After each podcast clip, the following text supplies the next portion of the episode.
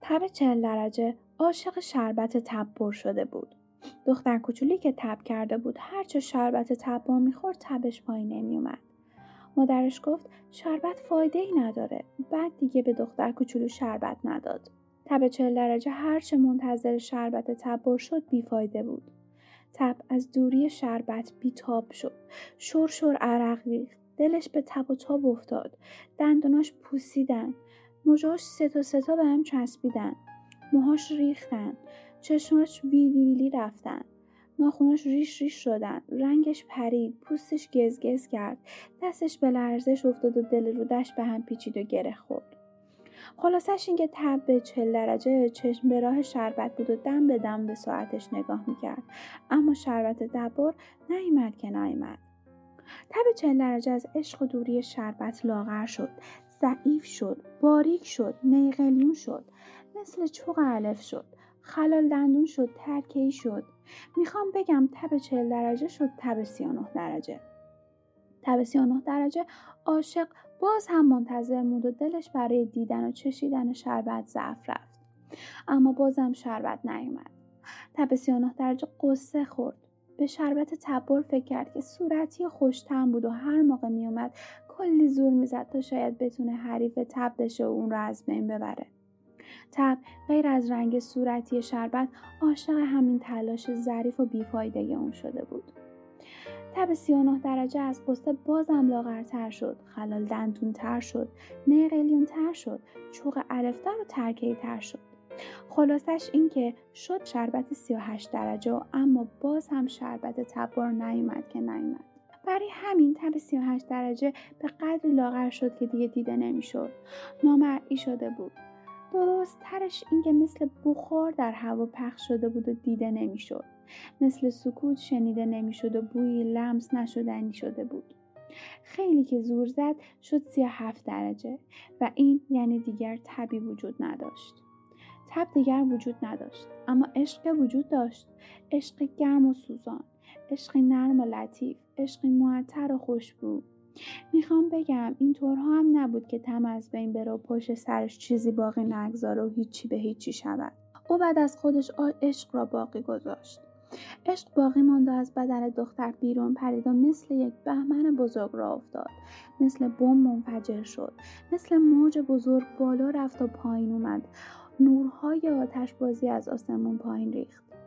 آخرش اینکه تیکه پاره های شتک های عشق همه جا پخش شدند و اولین کسی که اولین تکه عشق رو پیدا کرد جادوگر خوشگله بود که داشت توی حیات خونش پاتیلش رو علم می‌کرد تا مجون زیبایی مخصوصش رو بسازه که کم کم داشت تموم می‌شد. تکه عشق درست کنار پاتیل افتاد و زورش هم آنقدر زیاد بود که پاتیل سنگی رو برگردوند روی زمین.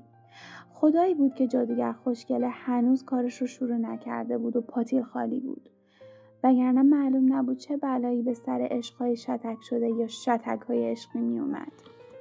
جادوگره جوون زیبا بود. روی دماغش سیگیل گنده نداشت. به جلیقش شست سنجا قفلی نزده بود و اصلا اهل جلیقه پوشیدن نبود. دندونای دراز و کرم خورده نداشت و لابلای موهاش که وزوزی نبود پر از فضله موش نبود. جوش چرکی نداشت و لک و پیسی نبود. آبلهی هم نبود. مهمتر از همه اینها که قوزی و خمیده نبود. دور لبش خطای افقی عمودی نداشت. انگشتای دستش استخونی و دراز نبود. به لباش که گشاد و بیریخ نبودن رژ لب لجنی نمی‌زد. دماغو نبود و خور و پف نمی‌کرد. عدسهاش کوتاه و کم ظریف بودن. هرچند کم پیش میومد عدسه بکنن. پر حرف نبود و عصبانی که می‌شد فش نمی‌داد و بدجنسی نمی‌کرد. در مجموع بوی خوب می‌داد و هر کسی اون رو می‌دید عاشقش می‌شد. اما تا امروز مگر کسی او رو دیده بود که عاشقش بشه؟ جا دیگر خوشگل روزا میخوابید و شب و کار می‌کرد. حالا هر کاری که بود این راه و رسم زندگی جادوگرایی بود که از نور ماه انرژی می‌گرفتن و قوی تر می‌شدن. جادوگر خوشگله عشق را با جارویش توی خاک انداز مینداخت و خواست از نزدیک نگاهش کند که یکو عشق با یک حرکت آکروباتیک پرید توی قلبش. جادوگر خوشگله دور خودش چرخید و گفت ای وای چی بود؟ کجا رفت؟ از کجا آمده بود؟ چرا آمده بود؟ چی چی بود اصلا؟ کجا رفت که من نفهمیدم؟ چرا رفت و نگفت کجا میره؟ چرا اومد و نگفت چرا اومده چه اتفاقی برای من افتاده؟ جادیگر خوشگله از بس دور خودش چرخید و سوال کرد سرش گیج رفت و با تخ خورد زمین. یکو نگاش به ماه افتاد و احساس خاصی بهش دست داد. احساس کسی که زنگ در خونش رو زدند و فرار کرده باشند. احساس کسی که مطمئن از چیزی ازش دزدیدند اما نمی‌دانند چی. احساس کسی که می‌داند باید برود مسافرت اما نمی‌داند کجا باید برود و کی باید راه بیفتد. احساس کسی که می‌داند بدنش ویتامینی کم دارد اما نمی‌داند چه ویتامینی. احساس کسی که دلش یک چیزی بخواهد اما نمی‌داند چی. خلاصهاش اینکه جادیگر خوشگله عاشق ماه شده بود.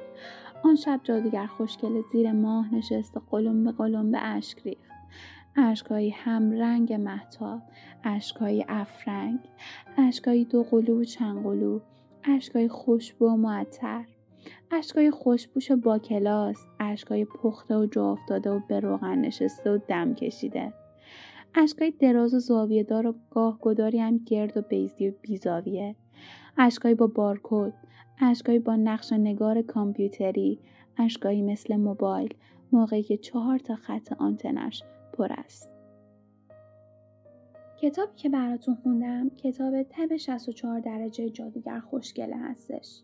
اثر زیبای خانم فریبا کرهور کتاب رمان نوجوانه و گروه سنی برو داره. اما اینو باید بگم که حتی اگه 99 سالتونم بشه و بشینید پای این کتاب کلی باهاش حال می‌کنید و از خوندنش یه لبخندی روی لبتون میاد.